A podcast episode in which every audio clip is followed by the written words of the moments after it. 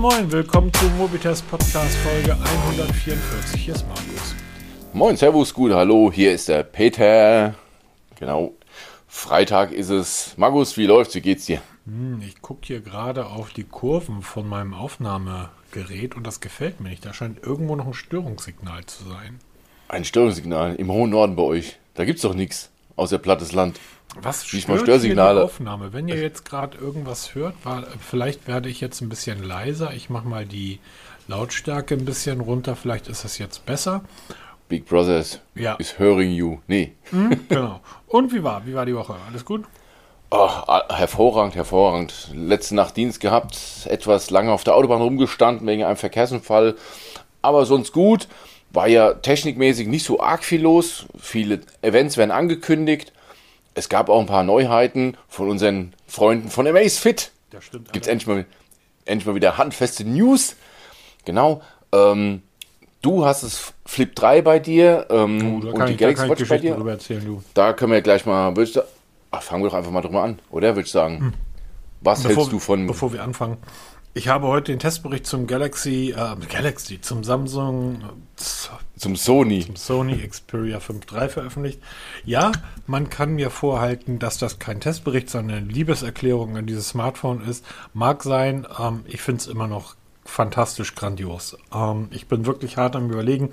Da kommen wir später noch zu, weil Google mich echt anfängt, ein Stück weit zu ärgern, um es klar zu sagen. Aber lass uns erstmal starten. Ja, ich habe gerade das Samsung Galaxy Flip hier liegen und die Galaxy Watch, der Testbericht von dir ist auch online. Ganz genau. Was hältst du vom Flip? Also wir reden vom Samsung Galaxy Z Flip 3 5G. Ist leider hier nie angekommen, Peter. Cyberport, es tut mir leid, das Gerät ist auf dem Postweg verschollen. Leider Gottes nie angekommen. Es löst ähnliche Gefühle aus wie das Xperia. Erzähl. Ich finde es ist... Haptik? Erstmal vorneweg. Ich finde die Idee, die Technik und die Umsetzung, das ist jetzt die dritte Version, ne? Glaubt ihr? Genau. Die Technik, die Idee und die Umsetzung ist wahrscheinlich das Beste, was ich smartphone-mäßig jemals in der Hand gehalten habe. Okay. Es ist, dieses Gerät lädt dazu ein, es von morgens bis abends nur auf und zu klappen. Das ist so geil. Dieses kleine Display an der Außenseite, also erstmal die Verarbeitung. Es ist, als wenn Rolls-Royce ein Smartphone bauen würde. So, es ist. Weil das ist das, was mich so überrascht hat, weil wir haben zwar. Ich habe so ein wackeliges Ding erwartet. Ich habe etwas erwartet, genau, wo ich dachte, okay, auch wenn das jetzt die dritte Version ist, das knarzt nicht. Aber so, das ist das Bild, was ich halt hatte. Das ist so ein wackeliges, sehr filigranes Gerät, was man halt so ein bisschen vorsichtig und mit Samthandschuhen anpacken muss. Das Display, da kommen wir nachher nochmal zu. Aber das ist es nicht, Peter. Es ist genau das Gegenteil. Und es ist... Ich habe dann wirklich wie so ein kleines Kind diese Faszination gehabt. Ja.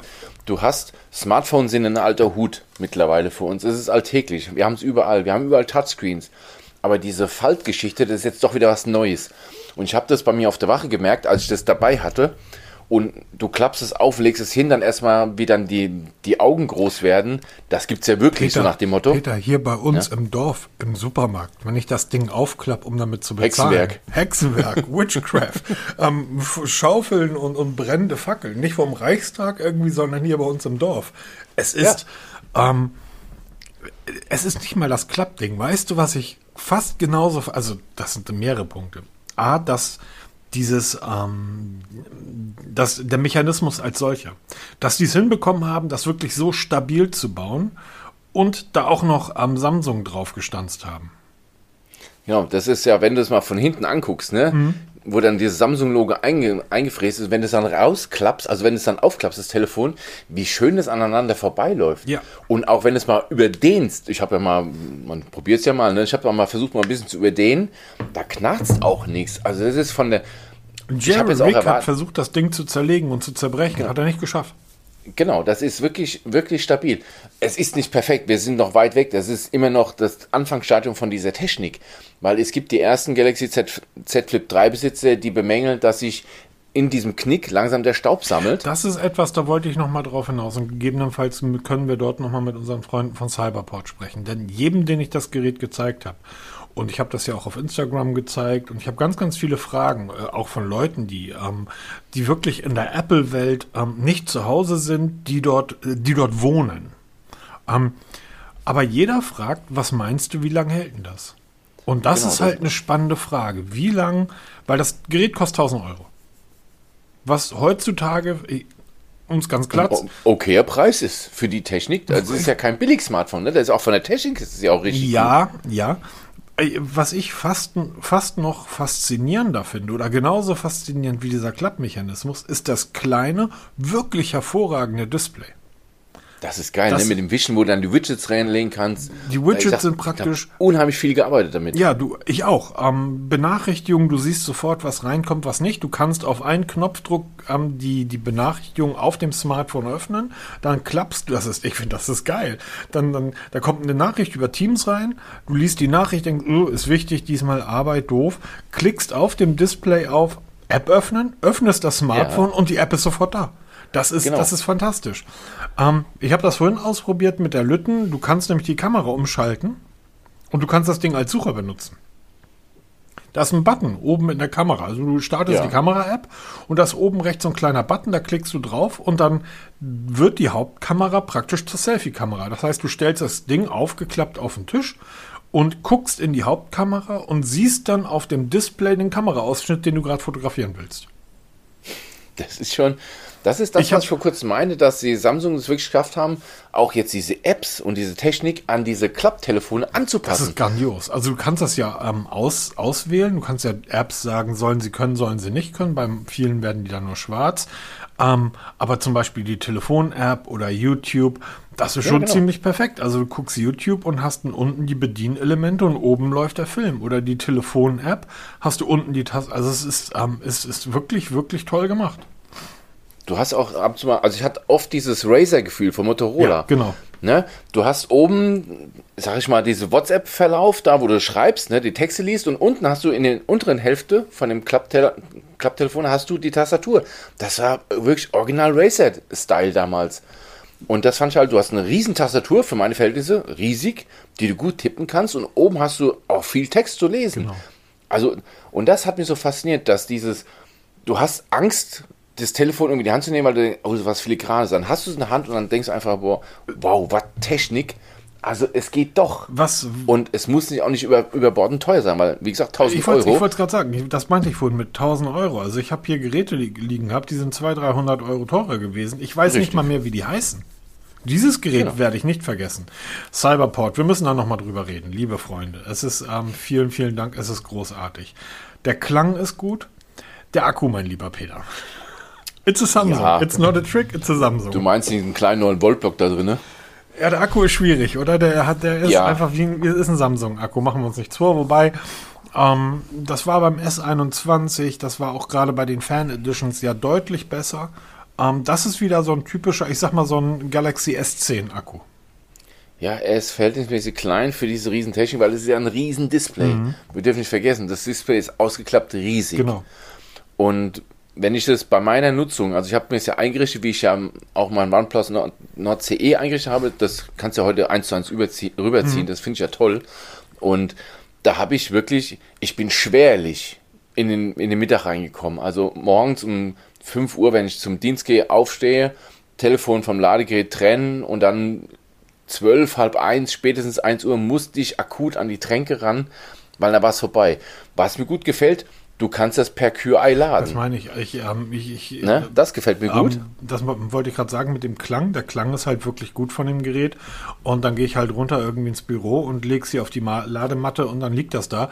Leider Gottes halt auch nicht in der Höchstgeschwindigkeit. No? Nee, das nicht. Aber es reicht zum Beispiel, weil du ja aufgeklappt nutzen kannst. Du lässt das Telefon aufgeklappt und lädst das dabei und bist trotzdem... So immer online. Das ist so geil. Also du kannst hier Teambesprechungen machen mit Teams und du bist halt nicht mehr an deinen Rechner gebunden. Okay, mein Chromebook mitzunehmen, das ist jetzt auch nicht so groß oder schwer. Aber das Ding kannst du überall mit hinschleppen. So, stellst das irgendwo auf den Tisch und kannst weiterreden. Super. Und du hast heute dieses dieses Standing wie vor 10 Jahren mit dem iPhone. Ja. Wenn du mit dem Samsung auf den Tisch legst, dann bist du wer. Genau. Und du hast auch eine ungefähr gleich gute Kamera wie beim iPhone. Ja, stimmt. Die Kamera ist tatsächlich nicht so toll. Aber es ist, ey komm, das ist ein Klapp-Handy, hallo? Ja, okay, klar. Irgendwas muss halt schon nicht so doll sein. Und das ist halt die Kamera, aber das ist auch... Der Testbericht wird die nächsten Tage, Wochen online gehen. Dann werde ich das Ding auf Herz und Nieren testen. Ich hoffe, ich kann das noch ein bisschen verlängern, weil mich interessiert. Und ich merke das jetzt schon. Ich trage es halt ich nutze es 24/7. Es ist mein Hauptgerät. Das Pixel liegt in der Ecke und staubt vor sich hin. Da komme ich nachher nochmal drauf. Aber du merkst jetzt schon, dass natürlich, ich sag mal, der Staub aus der Hosentasche, der macht sich im Display bemerkbar. Genau, vor allem am Rand, da wo der Knick ist, genau, das ist mir auch aufgefallen. Da kannst du zwar mal mit dem Lappen schön rüberwischen oder auch mal mit dem Finger mal schön wischen, aber das wird nicht ausbleiben. Also ich denke mal, da wird sich im Laufe der Zeit, auch durch die Antistatik, wird sich das vielleicht ein Stück weit auch runterziehen, wie man damit dann umgeht. Also ob das ein Problem ist. Aber das wäre tatsächlich eins der wenigen Geräte, wo ich sagen würde, okay, da würde ich mir eine Hülle für zulegen. Ich habe bei Samsung geguckt. Siehst du, ich war schon so weit, ich habe sogar schon bei Samsung auf der Seite geguckt. Das Gerät es gibt ja Original-Cases. Genau, das Gerät in schwarz aussehen. Irgendwie mit dem Original-Case drum, finde ich super. Ja. Kommen wir mal von dem Gerät ab. Wir werden da sicherlich die nächsten Podcasts oder ich noch das ein oder andere Wort drüber verlieren, bis der Testbericht online ist. Das dauert bei uns immer so ein bisschen, weil wir haben noch normale Jobs nebenbei. Hier liegt auch noch die Galaxy Watch. Ich habe sie, seitdem ich das Paket von dir bekommen habe, so einfach liegen lassen. Sie interessiert mich nicht. Das ist halt wieder so mein Steckenpferd gewesen. Mich hat das Flip nicht so interessiert von der Technik her. Ich habe sie gestern aufgeladen auf 100%, weil ich wollte etwas testen. Aber? Weil, du hast ja geschrieben in deinem sehr guten Testbericht, dass da jetzt endlich die Verschmelzung der Google-App mit Fitbit und so weiter, alles gut, alles toll.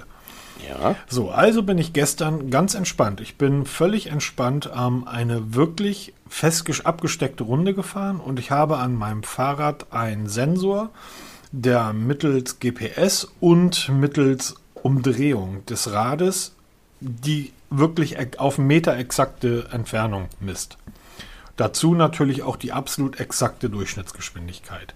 Und ich weiß, dass meine Garmin, die ich ja immer trage, deshalb trage ich sie ja auch, eine Abweichung von unter 1% hat. Die ist so unglaublich genau. Über Puls und so einen Quatsch können wir uns nachher nochmal gern unterhalten. Mir ging es nur um letzte Woche gemacht. Genau, mir ging es nur um Geschwindigkeit und Entfernung. Ja. Weil da zicken alle anderen Smartwatches, in Anführungsstrichen, die ich sonst so habe, rum. 25 Kilometer angezeigt wurde, gestoppt und alle Geräte gestoppt. Screenshots gemacht und so weiter. 25 Kilometer auf meinem Tacho, 25 Kilometer auf meiner Garmin, 24,79 Kilometer auf der Samsung. 20 Meter. Das ist der Wahnsinn, Peter. Das ist für eine Smartwatch, die Apple Watch ist mit ungefähr 150 bis 200 Metern Unterschied. Das ist auch ein sehr... Warte mal, 29,7 hast du gesagt, ne? Oder 29,97. 25 und die auf der... Warte, ich schaue gerade nach. 24,79. 24. Ja, dann sind es 210 Meter Unterschied. Ja, es ist immer noch, ist ein mega Wert, Peter. Es ist, bei 25 Kilometern ist es einfach tolerant. Da brauchen wir nicht drüber reden. Also das ist absolut ein absolut, wie gesagt, die Apple Watch ist deutlich drüber und über Kollegen wie Amazfit, da brauchen wir gar nicht reden. Das ist für eine Smartwatch, die ja keine Sportuhr sein will, ist das ein unglaublich... Pulswerte stimmen übrigens 1:1, also wirklich mit der Garmin 1:1 überein. Was erstaunlicherweise nicht stimmt, aber ich habe jetzt nicht gecheckt, vielleicht weißt du, das hat die Galaxy Watch einen Barometer eingebaut, also zum Höhenmessen? Weil die hat Anstiege gemessen, die einfach nicht da waren. Angeblich bin ich 40, 50 Meter hochgefahren. Der höchste Anstieg, den ich hier habe, ist irgendwie eine Brücke über einen Kanal, das sind irgendwie 25 Höhenmeter. So. Nee, aber alles in allem, über die Uhr kannst du gleich noch ein bisschen erzählen und so weiter. Ich war total erstaunt. Die Akkuleistung haut bei mir aber nicht hin, wenn man sie zum Sporttreiben nutzt. Das ist halt der größte Nachteil. Sie hat jetzt noch 20%. Ich habe sie gestern um 17 Uhr mit 100% abgeladen. Wir haben jetzt Freitag 20.30 Uhr. Jetzt könnte man sagen, naja, es sind 1,5 Tage oder sind 28 Stunden. Ja, ich habe sie aber gestern nach dem Sportmachen ausgezogen, seitdem lag sie auf dem Tisch. Ja, also bei mir war es, bei der Nutzung komme ich einen Tag hin. Wie die Apple Watch. Das reicht bei mir. Würde ich sagen. Genau, ne? Das hält original wie die Apple Watch, was ja schon mal eine Steigerung ist von früher, weil früher bist du mit einer Wear OS-Uhr, wenn überhaupt, mal über den Tag gekommen, aber niemals über die Nacht noch rüber. Also jetzt hält die locker ihre 24 Stunden durch. Wer sich ein bisschen einschränkt, was meiner Meinung nach totaler Quatsch ist, kommt auch mal 36 Stunden weit. Also ich habe es auf maximal 30 Stunden ausgedehnt. Mehr ging nicht. Dann war das Ding total leer. Da war ich auf 1% runter, weil da wollte ich halt mal testen mit dem Schnellladengerät, also mit dem Schnellladen. Und was mir aufgefallen ist, was auch wirklich positiv ist, dass Wear OS mit Hilfe von Samsung und Fitbit geschafft hat, diesen Smartwatch-Teil und diesen Fitness-Teil endlich zu verschmelzen. Weil früher waren die Wear OS-Uhren, das waren gute Smartwatches, aber niemals gute Fitness-Tracker oder richtige Sportuhren. Das waren die niemals. Jetzt gehen sie in die richtige Richtung und sie können endlich, eben dank Fitbit und Samsung, richtige Programme aufzeigen. Auf der Uhr hast du Programme, mit denen du trainieren kannst. Sie können richtig tracken, wie du schon sagtest, ne? Dass die Aufzeichnungen funktionieren. Also wirklich erstaunlich gut. Und Samsung Health, da war ich ja schon immer ein Freund von. Erinnerst du dich ja? Ich mag ja diesen Community-Gedanken dahinter. Ja. Ich finde, die App ist noch mal besser geworden. Und die nahtlose Verknüpfung zwischen dem Health und der Uhr, das ist schon eine gute Uhr, Peter. Auf jeden Fall. Was ich immer wieder lese, dass bemängelt wird, dass es so viele verschiedene Apps braucht, um die Uhr zu bedienen. Ja. Ich sage, das ist genau das Richtige. Ich habe die Wear OS App, wenn ich die Wear OS als solches einstellen will. Was für Funktionen, Benachrichtigungen, so ein Kram. Dann habe ich Samsung Health, wo es nur um Sport und Gesundheit geht. Ich habe das völlig getrennt, rigide, und komme auch nicht durcheinander. Weil mir nützt es nichts, wenn ich in einer App alles drin habe, dann so durcheinander, dass man da wirklich durcheinander kommt. Und das ist auch bei der Apple Watch so geregelt. Ich habe einmal die Watch-App selber bei Apple, mit der ich die Watch selber einstelle. Und dann habe ich die Apple Health-App, in der ich die ganzen Gesundheitsdaten mache. Also das ist nichts Neues und ich finde diese Trennung gut, weil es gibt genügend Beispiele, wo alles zusammengeschmissen wird und dann, zum Beispiel Huawei hat ja früher drei Apps gehabt, haben alles in eine App gebündelt, aber da hast du jetzt heillose Durcheinander. Ja, und das funktioniert auch nicht richtig. Ja, genau. Und das ist halt hier schön gelöst. Ja. Und wie gesagt, Wear OS ist endlich auf dem richtigen Weg, das zu werden, was es immer verdient hat zu sein, ein guter Kompromiss aus allen Welten. Nicht perfekt. Als Sportuhr, da musst du wirklich Polar, Garmin und wie sie alle heißen. Ne? Aber in die richtige Richtung. Ein interessanter Nebeneffekt. Die Samsung-Uhr ist mir zu schwer. Meine Garmin wiegt ja fast nichts. Was ja, wenn du Sport treibst, auch sinnvoll ist. Aber du merkst sie halt auch im Alltag einfach nicht. Obwohl sie aus Metall und aus Glas besteht. Die Galaxy Watch ist schon eine anständig gewachsene Uhr mit einem anständigen Gewicht. Was ich abgefahren finde, ist, wie flach die von der Rückseite ist. Das finde ich zum Beispiel sehr gut, ja. Weil du hast ja immer auf der Rückseite, habe ich noch einen Test geschrieben, hast du immer so bei allen Uhren so einen extra Buckel, der sich in die Haut reindrückt. Das hast du bei der Samsung nicht. Bei der Samsung ist es schön gewölbt, also optisch schön gemacht und vor allem ist es auch nicht so unangenehm. Es gibt auch keine Druckstellen. Genau. Weil du hast sonst immer diese Abdrücke von den zwei Sensoren in der Haut. Die hast du bei Samsung nicht, weil es halt schön plan ist, schön gemacht. Mhm. Also ich finde, Samsung hat eine tolle Uhr rausgebracht. Leider nicht QI-fähig, zumindest bei mir nicht. Ich habe so 2 Ladekissen ausprobiert, an beiden nicht geladen, obwohl das eigentlich gehen soll, oder? Ja, aber das ist auch so ein Ding, wo ich mir denke, wir haben diese Technik. Das bemängle ich auch bei der Apple Watch. Wir haben die Technik. Alle Telefone von Apple können damit umgehen. Warum macht ihr diese Scheißuhr mit diesem scheiß Ladepad und Samsung genau dasselbe Ding? Ja, das nervt mich so dermaßen. Wir reden immer davon, wir machen es einfacher, da lassen sie Ladegeräte weg, um der Umwelt, da packen wir wieder Ladegeräte dazu, macht die Dinge doch QI-fähig. Das ist doch viel einfacher, weil so viele Menschen haben QI-Ladepads daheim rumliegen. Warum denn nicht? Genau. Wäre doch viel einfacher. Also zumindest nochmal ein vielen, vielen, vielen Dank an Cyberport. Ganz genau. Vielen Dank, super. Ich würde sagen, 2 tolle Geräte, die absolut ihren Freundeskreis finden werden. Ich bin sauer, Peter. Android 12 und ein Pixel. Ich hab einen Pixel gekauft, weil das Pixel das geilste Smartphone auf dem Markt ist und weil ich der Erste bin, der Android 12 bekommt. Ja, Pustekuchen. Dachtest du. Ja, Pustekuchen. Ich verstehe das nicht. Was soll das, Android? Also Google, warum? Also ich verstehe schon, warum ihr das macht, weil ihr ganz gerne wollt, dass auf dem Pixel 6, dass das wahrscheinlich das erste Gerät sein soll, auf dem Android 12 läuft. Aber dann macht das doch anders als, also dann macht das doch ungefähr so wie Apple. Halte den Ball doch ein bisschen flacher.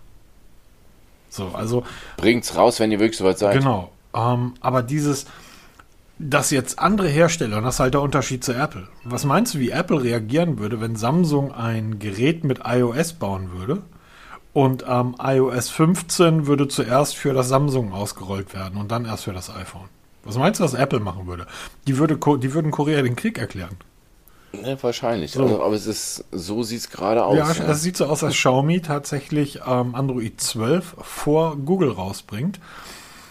Und das bringt mich zum nächsten Punkt, dem Pixel. Ich habe mich an dem Ding wirklich satt gesehen. Ich werde mir das Pixel 6 nicht zulegen. Also das stimmt nicht. Ich werde das Pixel 6 sicherlich kaufen, aber ich werde nicht zu den Ersten gehören. Ja, du, no, ich werde nicht zu den Ersten gehören. Ich bin hart wirklich am Überlegen, dass das Sony oder das Samsung, bei dem einen ist die Kamera, bei dem anderen die Technik, oder das Pixel 5 noch länger nutzen, weil... Es fängt an zu nerven. Ja, vor allem, es ist ja auch wirklich noch keine wirkliche Erklärung da, warum das so lange dauert. Genau. Die letzten Generationen ging es ja wirklich vorgestellt, hier habt ihr die Version zum Runterladen, viel Spaß, Attacke. Und das verzögert sich im Moment, man hört auch aus diesem Lager gar nichts mehr. Im Gegenteil, jetzt kommen so langsam die Hersteller aus den Löchern und präsentieren ihre Fahrpläne, wie es losgeht. Zum Beispiel Xiaomi ganz vorne dran. OnePlus, haben wir letzte Woche schon drüber gesprochen, hat angefangen, die offiziellen, also die offenen Betas rauszuhauen für Android 12. Vorerst erstmal fürs OnePlus 9 und OnePlus 9 Pro. Es werden sukzessive alle anderen Geräte, ich glaube, bis runter zum, war es sogar 6er? Ne, 6er bleibt außen vor, aber 7er, 7T und wie sie alle heißen, auch mal OnePlus Nord CE. Wird genau, auf jeden Fall ein Android. Ne? Genau, selbst die günstigen Geräte bekommen diese Beta von Android 12 und dann wird es ziemlich schnell in die finale Version gehen. Also ich tippe mal drauf, dass wir im November, spätestens Anfang Dezember, haben wir die Finalversion von Android 12 draus. Oppo hat jetzt auch nachgelegt, die hatten die Tage ein Riesen-Event gestartet, konnte man auf YouTube verfolgen, da haben sie ColorOS 12 vorgestellt. Und auch gleich mit dazu einen offiziellen Fahrplan geliefert. Da geht's los also nicht mehr Beta, sondern wirklich die finale Version. Im Dezember 21 kommt's fürs Find X3 Pro. Und dann in der ersten Hälfte 22 kommt dann eine riesen Latte an anderen Geräten, die es dann bekommen werden.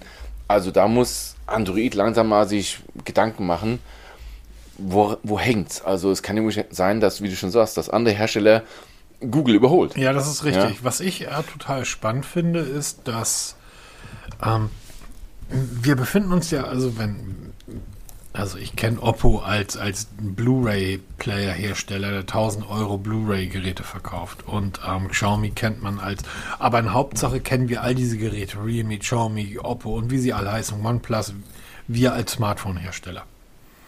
Ist das nicht spannend, dass die Zeiten, in der die großen multinationalen Konzerne, LG, die von Smartphone bis irgendwie Autoakkus und Kühlschränken und Fernseher, Samsung, Sony und so weiter, nachdem die so nach und nach aus den Märkten gedrängt wurden, okay, Samsung jetzt vielleicht nicht, aber die Plätze von Unternehmen wie LG, von Sharp hatten wir, früher hatten wir noch Siemens, wir haben Sony und. Motorola ist auch nur noch unter ferner Liefen. Und diese Plätze eingenommen wurden von Herstellern, die wir als Smartphone-Hersteller kennen. Dass es so zu sein scheint, dass die Verteilung von Android 12 deutlich schneller gehen wird, als bei den Unternehmen, die das Smartphone-Business, das Smartphone-Segment so als Anhängsel an ihren multilateralen Konzern betrachtet haben. Okay, ja, darüber habe ich mir so keine Gedanken gemacht, aber Stimmt, wenn man so... Nein, überleg mal, wie es früher war. Irgendwie Android 8 kam raus irgendwie oder Cherry Pie und wie dieser ganze Kram damals hieß. Und wenn du Glück hattest, hat dann irgendwie Motorola oder Sharp oder Sony irgendwann mal ein Update geliefert und auch nur für die letzten zwei Geräte. Und wir hatten ja jedes Jahr die Statistik, wie viel Prozent der Android-Geräte noch mit einer Software von vor 2 Jahren gelaufen sind. Dadurch, dass jetzt plötzlich so Oppo und Xiaomi ja auch zu den Massenvolumenherstellern gehören und dieses Android 12 Update so massiv pushen, wird das nicht mehr so stark der Fall sein. Und für mich ist tatsächlich beim Sony einer der Gründe, dass ich sage, da warte ich lieber nochmal drauf, weil ich dort noch nichts gehört habe. Wie sieht es eigentlich aus mit Android 12? Das ist überhaupt mal so eine Geschichte. Es ist noch gar nicht so lange her, da haben die Hersteller sich fast drum gekloppt, wer als erstes nach der offiziellen Ankündigung der Finalversion von Android, einer neuen Version, ihre Fahrpläne rausgehauen haben. HTC war immer ganz vorne mit dran dabei, irgendwelche Fahrpläne rauszuhauen, um dann ganz nach hinten zu verschieben. Genau. Ne, die waren immer ganz schnell. Da gab es ja richtig Wettrennen. Guck mal, ich habe HTC komplett vergessen. Ja, HTC habe ich jetzt gerade, weil ich habe gerade hier die Vive 2 Pro, dieses VR-Headset zum Testen hier. Und da habe ich mal wieder mit HTC Berührung, aber völlig aus den Augen, aus dem Sinn, ne? Und da haben sich die Hersteller drum gekloppt. Heute hörst du von diesen etablierten Herstellern, wie wir es alle, wie du sagst, Samsung, hat man nicht wirklich viel gehört. Ja, es soll kommen, klar wird es kommen, aber wissen wir nicht wann. Ja, wie sieht es aus bei Motorola? Gibt es ja immer noch. Hörst du nichts davon? Ne? Oder Sony, nichts gehört. Jetzt Oppo. Reden nicht von Beta, die reden von Finalversion. OnePlus ist schon mittendrin. Genau. Ja? Und Xiaomi ist jetzt mittendrin, schon in der Finalverteilung. Und damit hast du praktisch 50% des Smartphone-Marktes abgedeckt. So in etwa, ja. No. Also das ist schon sehr spannend, wie sich das verschoben hat. Und das ist halt dieser stetige Wandel, der mich auch so an diesem Smartphone-Markt so unheimlich interessiert.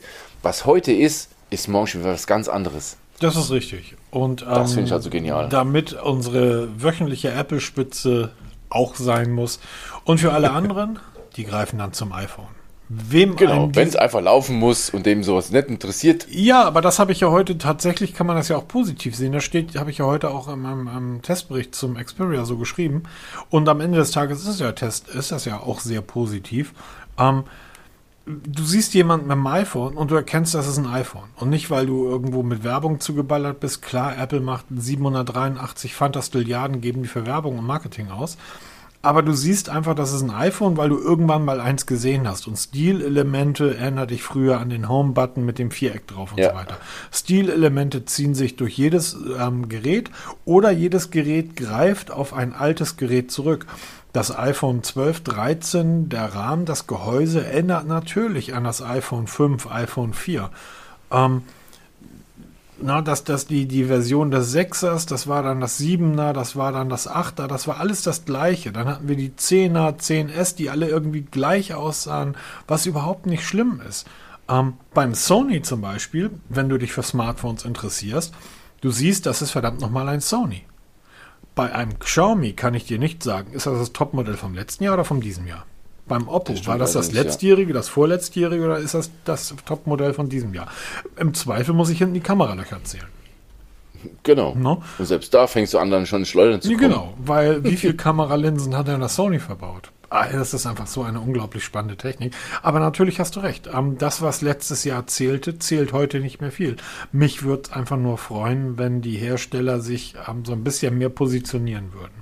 So, bei Sony weißt du, wir machen Kameras, Punkt. Und wenn du eine gute manuelle Kamera willst, greifst du dazu. Bei Samsung war das bisher immer so ein bisschen das Display. Na, die haben einfach immer Mörder-Displays gehabt. Bei Oppo kann ich dir nicht sagen, wofür die stehen. Dies Jahr für Makrofotografie. Nächstes Jahr, keine Ahnung, vielleicht 100-fachen Weitwinkel. Man weiß es. Ja, also sie haben, wie nennt man das heute so schön, kein USP. Genau. Ja, sie sind zwar da, sie sind auch erfolgreich, das ist genauso wie Realme, super erfolgreich. Ja, machen immer, als allererstes kommt immer die am stärksten wachsende Smartphone-Marke, aber sie haben für mich so kein so herausstechendes Merkmal.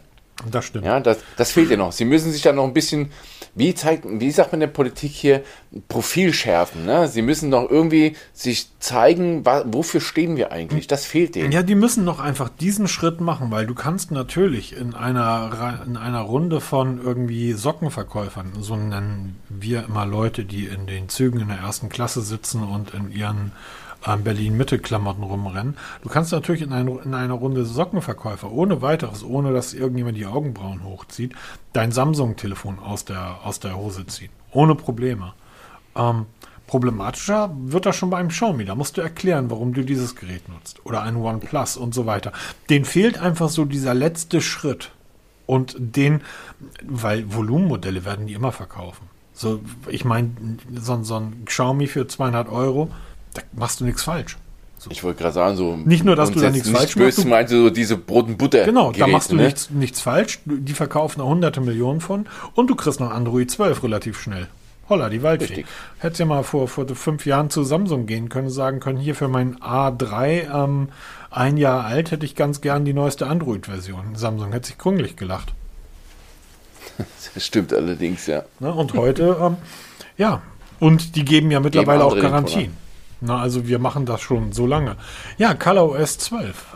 Spannend. Sehr schön. Also auch wenn man sich mal anschaut, die Keynote, also ist klar, sie gehen alle in dieselbe Richtung. Sie werden alle wieder ein bisschen von diesem flachen Back, werden sie wieder ein bisschen runder, die Farben werden ein bisschen, ja, nicht bunter, sie werden ein bisschen stimmiger. Also man geht mehr hin, dass es alles so ein bisschen gedecktere Farben sind. Also nicht gedeckt in Form von nur dunkle Töne, aber es ist nicht mehr so knallig, nicht mehr so bunt. Es ist alles, also sie gehen alle in dieselbe Richtung. Ob jetzt OnePlus, Samsung, wie sie alle heißen, mit Android 12 geht man in so optischen in eine eigene Richtung, was so auch die Anpassungen angeht. Ja, also das ist wohl das Thema bei Android 12, diese Konfigurierbarkeit der Homescreens, der Optik, des Designs, die Farbanpassung, dass nicht du suchst den Wallpaper aus, das ist ja, das machen wir ja seit 1000 Jahren, aber jetzt mittlerweile ändert sich mit dem Wallpaper, ändern sich die kompletten Icons, die Leisten und die ganzen Scroll-Buttons und also die ganzen Scroll-Leisten, alles ändert sich jetzt auf einmal. Das ist so das neueste große Ding von der optischen Seite her. Finde ich eine gute Entwicklung, finde ich sehr schön, weil so kann man sich ja wirklich mal ausprobieren und jeden Tag ein bisschen was anderes machen und dann mal da den Regler drehen, drehen, ohne dass ihr groß Themes bauen mussten, so ein Kram, wie wir es so früher gemacht haben. Alles vorbei. Heute drehst du es dir zurecht, wie du es brauchst. Oder machst dir ein Foto von deinen Klamotten und anhand des Fotos stellt sich das Telefon dann dementsprechend vom Theme ein. Das finde ich so genial. Das können auch Smartwatches teilweise heute schon. Lustige Funktion. Wenn man es hat, nice to have, probiert es einfach mal aus. Finde ich total lustig. Ja, und ja, genau das, was du sagst, stimmt, Jan. Das ist einfach lustig und genau deshalb machen wir diesen Quatsch, ja. Ganz genau. Na, apropos Quatsch, die Amazfit News der Woche. Genau, wir haben diesmal... Es gibt ein neues Logo, Peter. Genau, es gibt insgesamt, sind es eigentlich 5 News? Also wir haben einmal das neue Logo, wobei ich mir... Du hattest ja drauf getippt, dass es irgendwas hier mit Linux zu tun hat, dass die neuen Uhren vielleicht mit Linux laufen werden, also Linux-basiert. Ich habe bis heute nicht so wirklich verstanden, was dieses neue Logo darstellen soll. Es sieht aus wie so ein Gecko oder sowas, ne? Oder wie auch immer, farbenfroh. Aber, Zitat, es repräsentiert eine farbenfrohe Welt und ist Ausdruck des Wertes der Inklusion. Okay, was auch immer das bedeuten mag. Ich finde das Logo, also der Schriftzug finde ich schön, aber dieses Logo, dieses, was auch immer das sein soll, finde ich ein bisschen merkwürdig, aber okay. Der neue Slogan, Up Your Game, den finde ich mir wieder cool, weil es an dir selber liegt, was du aus dir selber machst. Ne? Up Your Game. Und Zepp OS ist neu vorgestellt worden, das gab es ja schon die ganze Zeit. Jetzt ist es nochmal zusammengedampft worden. Es ist ein Stück weit erweitert worden durch ein Mini-App-Framework. Das heißt, jeder, der sich dazu bemüßigt fühlt, kann über ein offizielles Framework Apps basteln für die Uhren. Ich erinnere, ist noch gar nicht so lange her, haben wir Anleitung geschrieben, wie man externe Apps auf diese Amazfit-Uhren oder Xiaomi-Uhren schafft. Das ist Geschichte. Es wird ganz offiziell möglich sein, Apps drauf laufen zu lassen. Es wurden ein paar Apps gezeigt, das sind also Spielereien, das ist nichts Dolles. Also Stoppuhr und Wasserzähler und so ein Kram, wie viel Wasser du trinkst, das hat heute jeder, das hat auch die Galaxy Watch. Da brauchst du nichts Spezielles. Das hat nicht mal die Uhr. Neben mir steht eine Flasche und da steht drauf, be active, stay fit. Und auf der Rückseite sind motivierende Sprüche. Get started, hydrate yourself, remember your goal. Und dann, ja, darum geht es ja heute, ne? Du musst ja heute motivieren. Don't give up. Und um 19 Uhr soll ich dann well done. Das ist 1 Liter. Ich trinke irgendwie 2 Liter am Tag. Was soll denn der Quatsch? Weißt du, was ich total lustig finde? Ja, erzähl. Wenn du bei, das könnt ihr jetzt alle machen. Peter ist ein Riesenfan dieser Uhr und hat einen wunderschönen Testbericht geschrieben. Wenn ihr heute die Amazfit GTS 3 euch bestellt, dann gibt das die Neo mit dazu. Ja, genau. Das scheint ja ein mega, mega Gerät zu sein, die Neo, Peter. Du warst doch ja, die verkauft wie geschnitten Brot. Ja, du warst doch ein Riesenfan dieser Uhr, oder? Bis ich es dann hatte. Oder sagen wir es mal so. Die Amazfit Neo ist so eine Uhr für Kinder. Die kostet nicht viel, sie kann nicht viel. Sie ist einfach eine Uhr mit so ein paar netten Extras. Ja, aber nicht Fisch, nicht Fleisch. Also es ist kein richtiger Fitness-Tracker, das ist kein richtiger Smartwatch. Aber mittlerweile kriegst du, glaube ich, teilweise für 29 € kriegst du nachgeschmissen. Und wenn du halt jetzt eine GTS 3 oder GTR 3 oder GT 3 Pro kaufst, kriegst du die geschenkt. Ja, also ich habe es schon bei eBay Kleinanzeigen teilweise schon für 19 € gesehen. Original verpackt, weil die halt immer nachgeschmissen wird.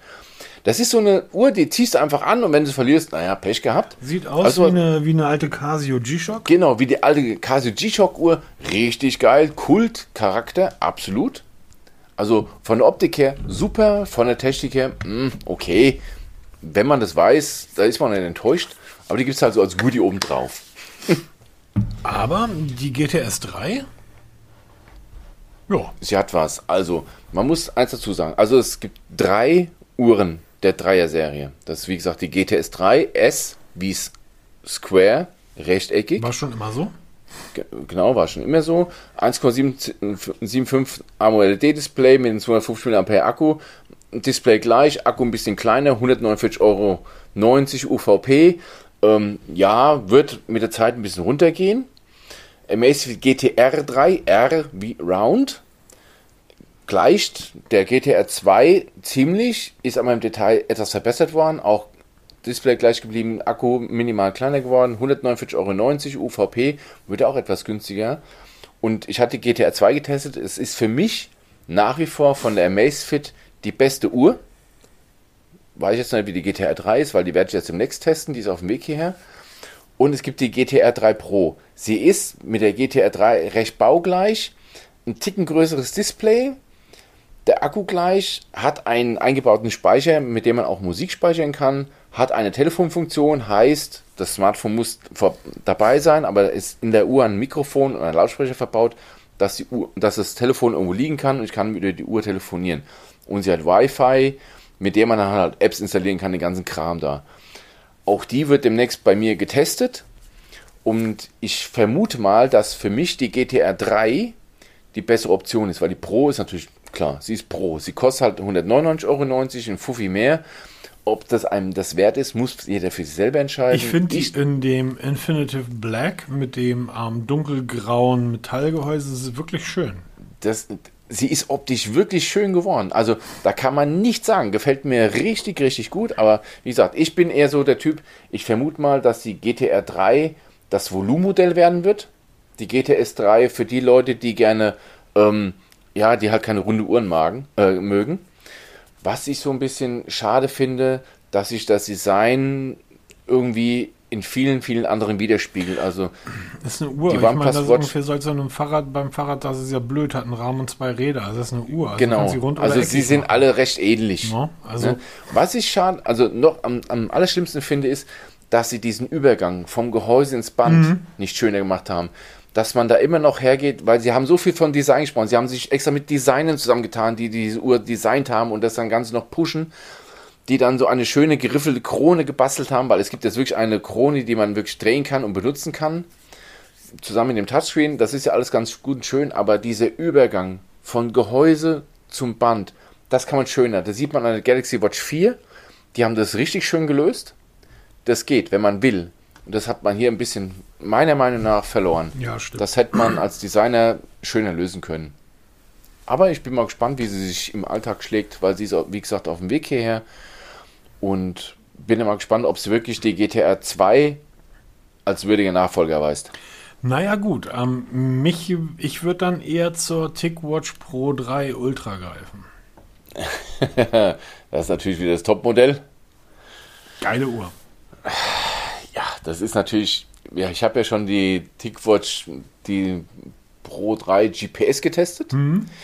Eine bis dato beste Smartwatch, die Wear OS, die leider noch mit der 2er Version kommt. Leider. Das Update auf Wear OS 3 wird wohl im ersten Halbjahr 2022 kommen, aber da tippe ich mal eher Ende, erstes Halbjahr. Vom Display gleich geblieben. Wir haben dieses Dual-Display, wir haben einmal dieses FSTN-Display, welches extrem akkusparend ist, wo wirklich auf die Uhr reduziert ist mit den wichtigsten Informationen, und wenn ich sie dann aktiviere, die Uhr, dann schaltet sie um auf das AMOLED-Display. Die Neuerung ist hier, dass dieses FSTN-Display jetzt von der Farbe anpassbar ist. Das war früher nur schwarz-weiß. Jetzt kann ich auch noch ein bisschen Farbe, also man, ich glaube, was waren das? 8 Farben kann ich auswählen. Blau, Grün, Gelb, Rot und so. Sie ist jetzt nach dem Militärstandard 810G. Stoß, Wasser und Hitzebeständig, was alles. Mhm. Der Akku ist minimal kleiner. Der Akku hält trotzdem noch genauso lang wie vorher. Wir kommen also auf rund 1,5 Tage durch dieses akkusparende Display. Es ist jetzt ein Hardware-Kompass eingebaut. Das hat viele bei dem Vorgänger vermisst. Ist jetzt mit drin. Und wir haben 21 statt 13 Aktivitäten. Das ist geschenkt, weil auch von diesen Aktivitäten werden die meisten nur per Dauer und verbrannten Kalorien getrackt. Aber für mich eine richtig schöne Uhr. Und wenn du wirklich Wear OS haben willst und nicht unbedingt eine Samsung haben willst, dann kannst du dir bedenkenlos eine TicWatch kaufen. Da machst du nie was falsch. Ich bin absoluter Fan von TicWatch. Ich finde die gut. Und ich denke mal schon, sie ist der würdige Nachfolger. Für mich ist es der Nachfolger von der Pro 3 GPS, weil die halt nochmal so einen Ticken oben drauf legt von allem. Sie hat jetzt den neuen Snapdragon 4100 Prozessor drin. Da haben ja viele Bedenken gehabt, dass noch der alte zum Einsatz kommt. Nein, ist zum Glück nicht geworden. Aber sie ist groß. Ne? Durchmesser knapp 48 mm. Da muss man schon die Handgelenke dafür haben. Ja, das stimmt allerdings. Ne? Mir gefällt die ausgesprochen gut. Also. Ja, absolut. Also gibt es auch wieder jede Menge Wechselarmbänder, die man da dran packen kann. Du hast die komplette Wear OS-Welt. Klar, es läuft jetzt noch die alte Wear OS-Version drauf, aber du kannst damit bezahlen. Du kannst damit, wie du es halt immer machst, da die Fahrkarten für deinen Bus und Bahn da drauf laden. Du kannst navigieren. Du kannst damit telefonieren. Das ist wirklich das verlängerte Smartphone. Ja, genau. Und das können die einfach. Das haben die immer noch gut im Griff. Ja, absolut. Gut, du wolltest, glaube ich, irgendwas über HTC erzählen. Genau, haben wir vorhin mal ganz kurz angeschnitten, dass mir das eigentlich so ein Hersteller, der damals richtig geile Smartphones gebaut hat, jetzt entwickelt er sich mehr Richtung Gaming-Hardware und da Richtung VR. Ich bin vor kurzem angeschrieben worden, ob ich mal Lust hätte, weil ich ja Flugsimulator nebenbei mache so ein bisschen, ob ich nicht Lust hätte, mal diese HTC Vive 2 Pro zu testen. Das ist halt ich nenne es mal Helm fürs VR. Da sind heute die letzten Teile dafür gekommen. Das wird jetzt auch in meinem PC aufgebaut. Wird die Tage, oder was heißt die Tage? Ich denke mal, in den nächsten 2 Wochen wird da der Testbericht dazu erscheinen. Bin ich sehr, sehr gespannt. Und gestern wurde von HTC die Vive Flow vorgestellt. Das ist ein VR-Headset in klein, in Form einer Brille, die mit dem Smartphone verbunden wird. Und da wird es ja für uns interessant, weil wir ja Mobitest alles machen, was irgendwie mit dem Smartphone zu tun hat. Ich kann mir die Brille aufsetzen, sie kostet 549€, verbinde sie per USB-C mit meinem Smartphone, also ich habe wirklich eine permanente Kabelverbindung und bin dann in der virtuellen Realität. Es gibt im Moment nur eine Handvoll Apps dafür, aber das sind halt so mehr so Richtung Meditation, so Geschichte oder halt so Meetings virtuelle, die man darüber halten kann. Aber ich denke mal, das könnte in die Richtung gehen für die Zukunft, dass sich viel mehr in diese virtuelle Realität abspielt. Nicht mit so einem riesen Helm, der dann ein halbes Kilo wiegt, sondern wirklich eine etwas größere Sonnenbrille, die man sich aufzieht, die man auch mal schnell in die Tasche stecken kann und dann mal schnell in die virtuelle Realität abzutauchen. Ich glaube da tatsächlich nicht dran. Meinst du? Ja, ein Freund von mir, ein Bekannter von mir hat das schon vor 2-3 Jahren versucht, einen riesen Showroom in Hamburg. in einer Speicherstadt aufgemacht für diesen ganzen VR-Scheiß, weil er der Meinung war, das wird sich im Business und so weiter durchsetzen. Nein, wird das grundsätzlich, wird es nicht. Kaum ein Unternehmen hat so viel Geld und so viel Macht wie Sony und versucht mit unglaublich viel Geld ihre ganzen VR-Geschichten an den Markt zu drücken. Man probiert das mal 3 Minuten aus und dann immer mal, wenn man Besuch hat, um das nochmal jemandem zu zeigen. Aber es wird nicht mal im Kino funktionieren oder nicht mal im Kino funktioniert ist. Beim Spielen funktioniert es auch nicht. Wir Menschen sind kommunikative, soziale Lebewesen. Wir wollen nicht abgeschlossen mit einer Brille in einem Raum sitzen. Das funktioniert auch bei Meetings nicht. Ich glaube nicht. Ich glaube, dass HTC dort deutlich zu spät ist. Wie gesagt, die ganzen Sony-Geschichten, die sind seit 2 Jahren marktreif und gut auf dem Markt. Ich habe das mal ausprobiert. Das ist wirklich, wirklich toll und faszinierend. Aber nach spätestens 20 Minuten denkst du dir auch, ja gut, und jetzt? Ja, ich denke, das befürchte ich auch. Also ich habe mir die Präsentation angeschaut, und habe mir dann mal so angeschaut, die Apps, die es da so gibt, das hat halt viel so mit Meditation zu tun und mit Abschalten und ja, dieser ganze Kram halt. Da denke ich mir, okay, ob das jetzt der Use Case ist, dass ich mir wirklich 550 € in die Hand nehme und mir so eine Brille kaufe, um einmal am Tag mal so für 20 Minuten zum Beispiel. Das Geile ist, bei der Präsentation haben sie diese eine, ich weiß nicht, was es ist, irgendeine Managerin vom HTC, die erzählt, dass sie jeden Morgen nach dem Aufstehen setzt die Brille auf, macht 20 Minuten ihre Meditation und geht dann gestärkt in den Tag. Ja. Sie war auch auf den Bildern, Produktbildern zu sehen. Da siehst du, wie sie die Brille aufhat und das Smartphone, was du nicht siehst. Und das finde ich schon wieder Link, das ist das Kabel. Das ist wegretuschiert. Das finde ich schon wieder eine linke Sache, weil ich brauche eine permanente Kabelverbindung. Und ich weiß nicht, ob das auf Dauer jetzt am Anfang, wenn du nicht wirklich die passenden Apps dazu hast, außer Meditation und so ein Kram, ob sich das wirklich durchsetzt. Da gebe ich dir recht. Aber ich denke mal, über kurz oder lang könnte es eine Möglichkeit werden. Naja, wir reden da seit 5 Jahren von, Peter. Die PlayStation VR, die kostet mittlerweile keine 200 € mehr. Ja, das stimmt schon. Also, es funktioniert. VR haben wir schon offen. Genau, wir Menschen... Der Fernseher, den ich zu Hause stehen habe, ist 3D-fähig. Irgendwo habe ich sicherlich noch die passenden Brillen dazu rumliegen. Ich habe doch noch nie irgendwas 3D-mäßiges angeguckt. Im Kino, kein Problem. Mit anderen Leuten. Aber ich würde das nicht machen, wenn ich mir da einen Helm aufsetzen müsste, um praktisch für mich zu sein. Ich will ja spielen oder es ist etwas anderes. Wenn du alleine zu Hause vom Rechner sitzt, dann ist das wahrscheinlich irrelevant. Ja, darum geht's ja. Ne? Genau, aber das machen eben nicht mehr so viele. Also, ich glaube, dieses Thema VR ist komplett durch. Wir hören auch von Google Glass und so weiter nicht mehr so viel. Ich glaube, das funktioniert nicht. Und mein Kollege da, der hat sich damit ganz schön in die Nesseln gesetzt. Grüße gehen raus. Schade. Ja, aber wie gesagt, ich habe das mal auf der Sony VR ausgetestet oder damals, wie hieß das Ding noch, am Oculus Rift. So, ja, genau, die sind auch da ziemlich dick. So, das ist faszinierend. So, aber es ist einfach so, nach 20 Minuten setzt das Ding ab und sagst du, und jetzt? Was? Ja, bei mir ist halt interessant mit dem Flugsimulator, weil ich kann ja, mein X-Plane 11 ist VR-fähig. Ich werde mit diesem Headset auch versuchen, wirklich zu fliegen, wenn ich dann hier mit der A319 durch die Gegend eier und dann da mit dem Headset aufhabe und dann wirklich du durch das Cockpit gucken kannst, die ganzen Schalter bedienen, weil ich habe ja auch diese zwei, wie nenne ich das da, diese Joy-Dings da, die du dann in der Hand hast, wo du dann wirklich auch die ganzen Schalter bedienen kannst. Da denke ich mal, das wird schon wieder eine ganz andere Geschichte.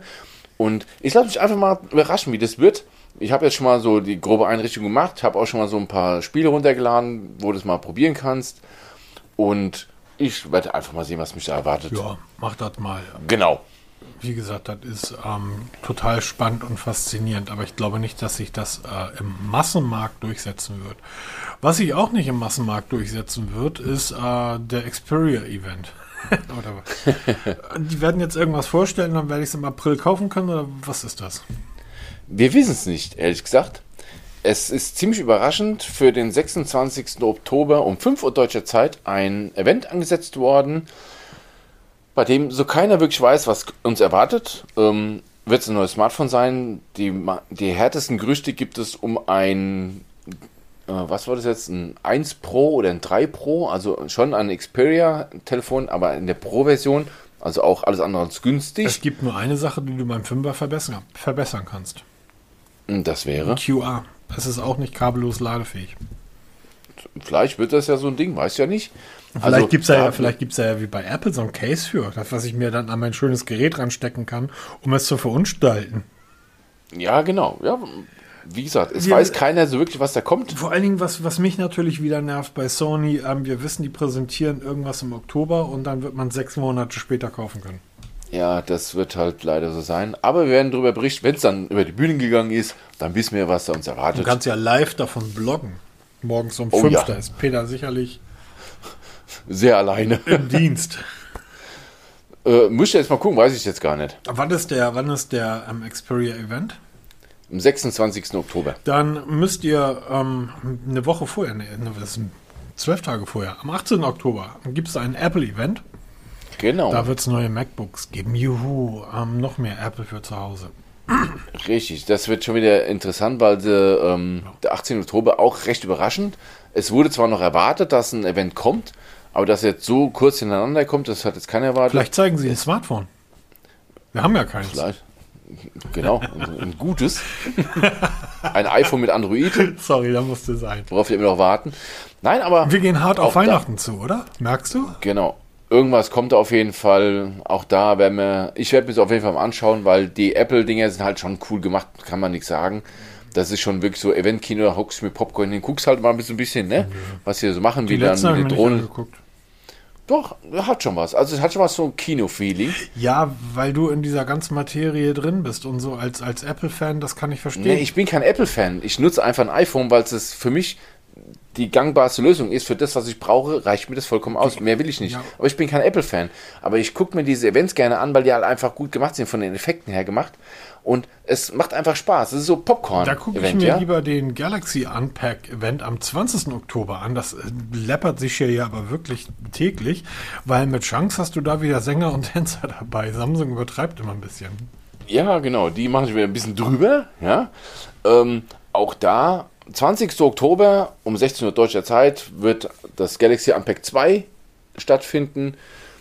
Auch dort wieder die große Frage, was wird vorgestellt? Man sieht in der ersten Präsentation, sieht man irgendwas mit Kamera. Ja.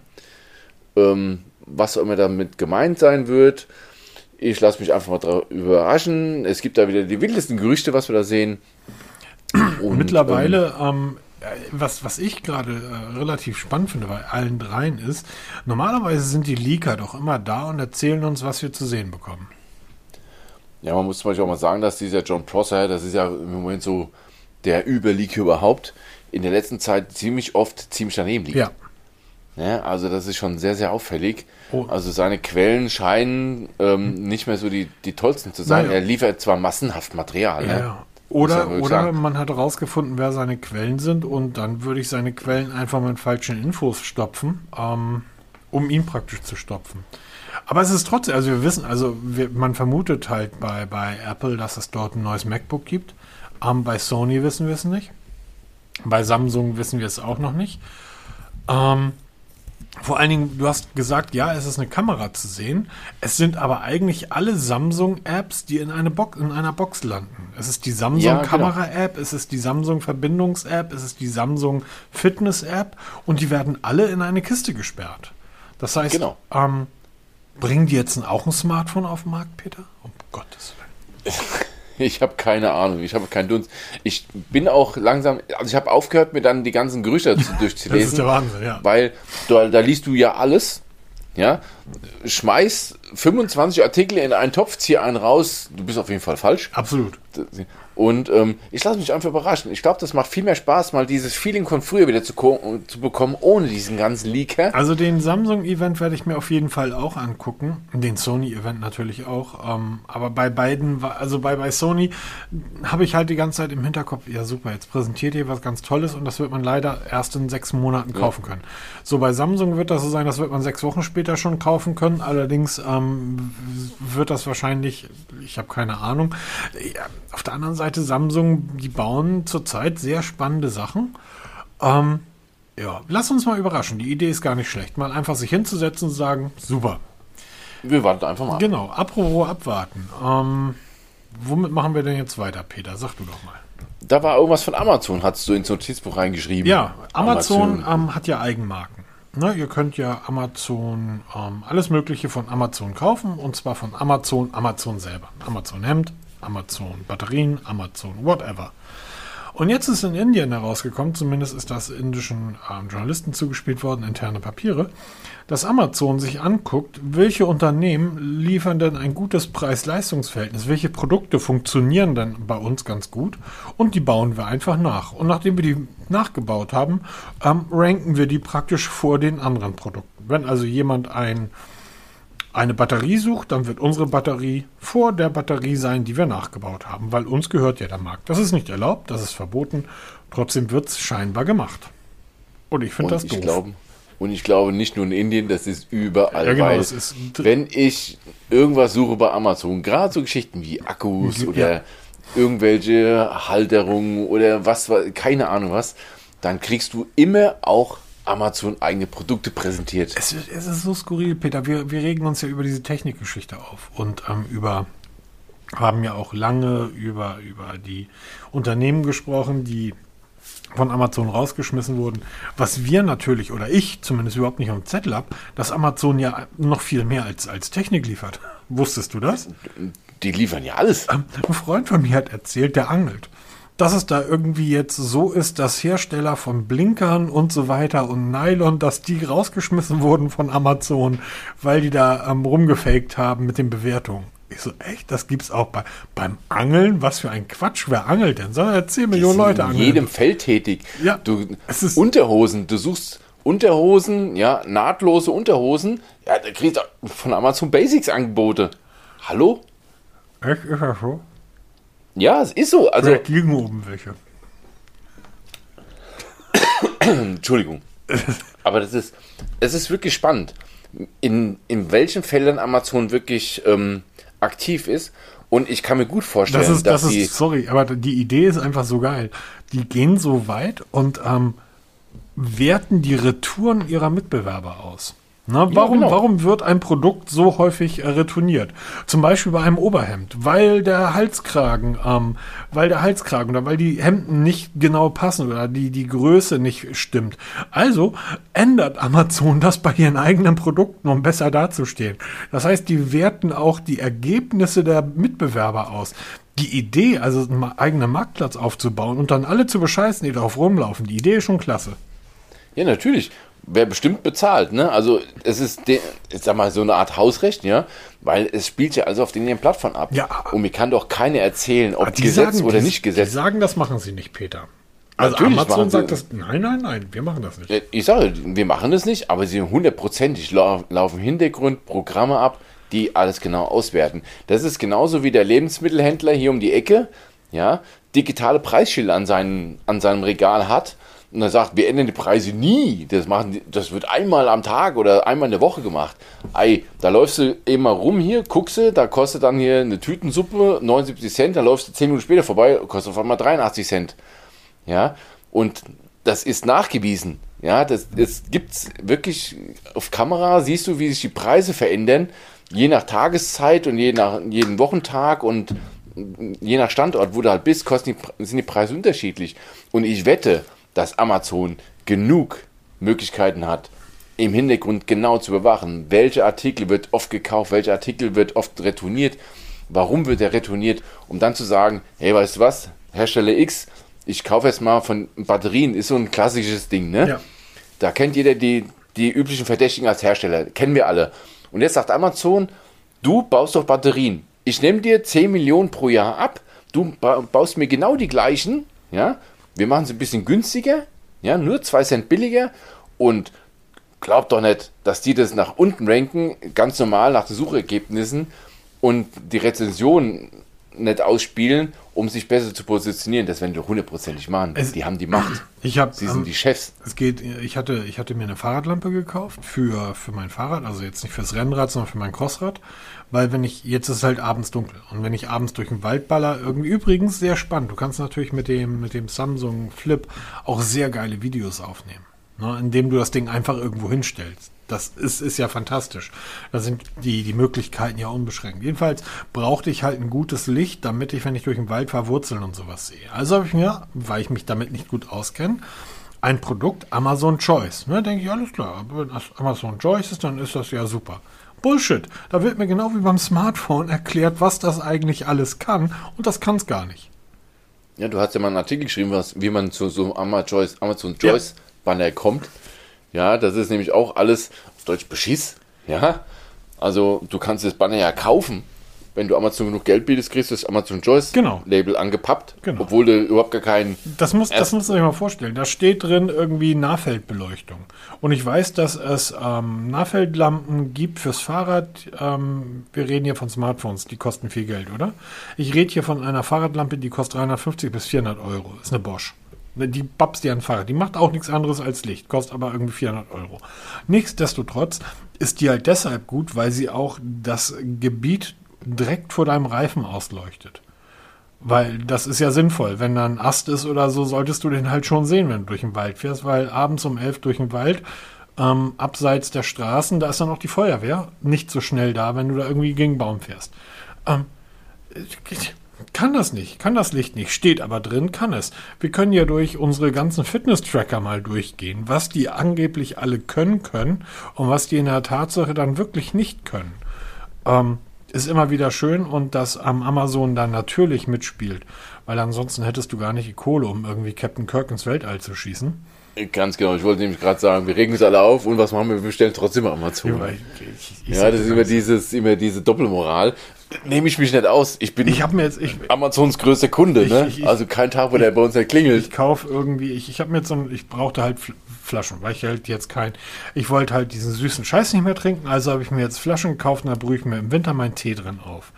Und da bestelle ich mir eine bei Amazon, denke so, okay, das ist jetzt eine günstige, wo halt diese motivierenden Sprüche draufstehen, 13 Euro.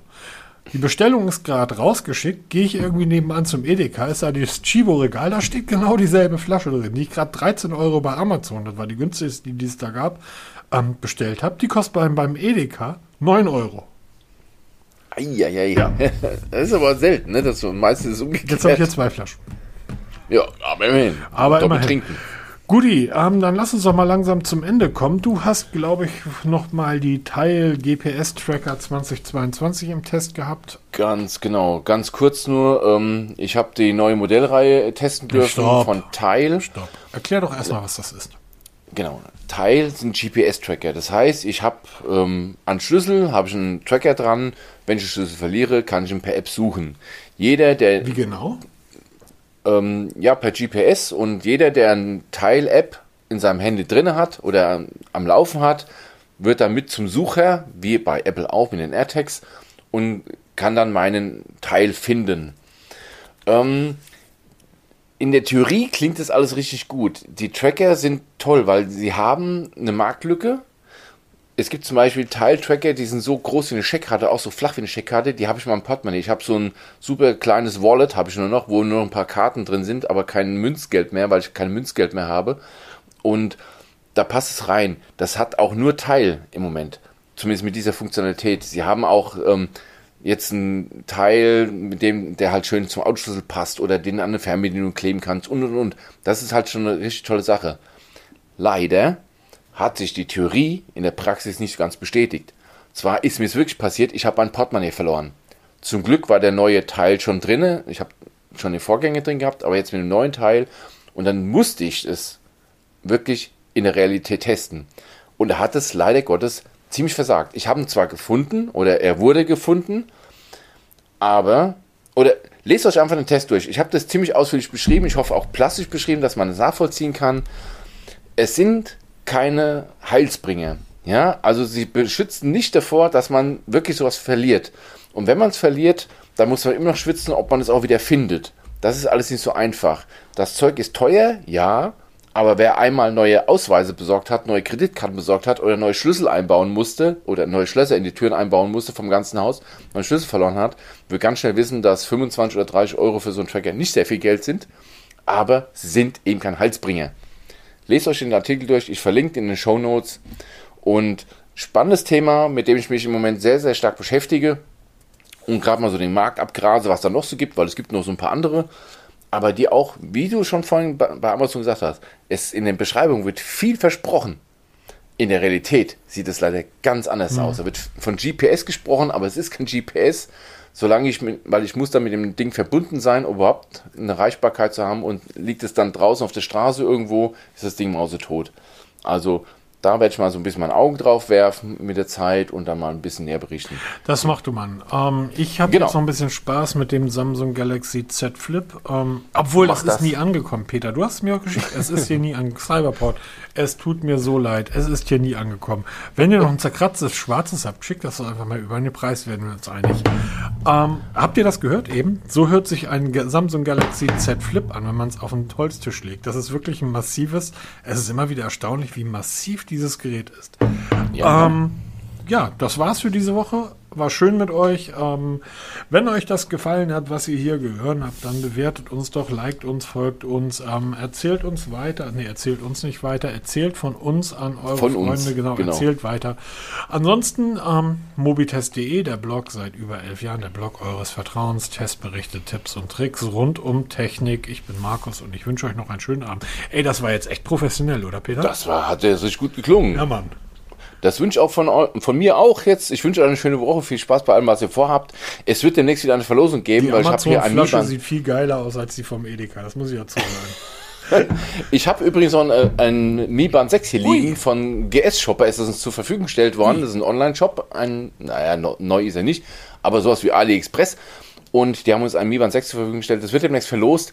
Und ich denke mal, das machen wir auch wirklich so an alle Leute, die uns mal bewerten. Wenn ihr uns eine Bewertung da lasst, dann landet ihr im Lostopf. Ihr müsst halt nur dann mal schreiben, wenn ihr uns bewertet habt, wo das dann war. Aber das machen wir dann irgendwann mal.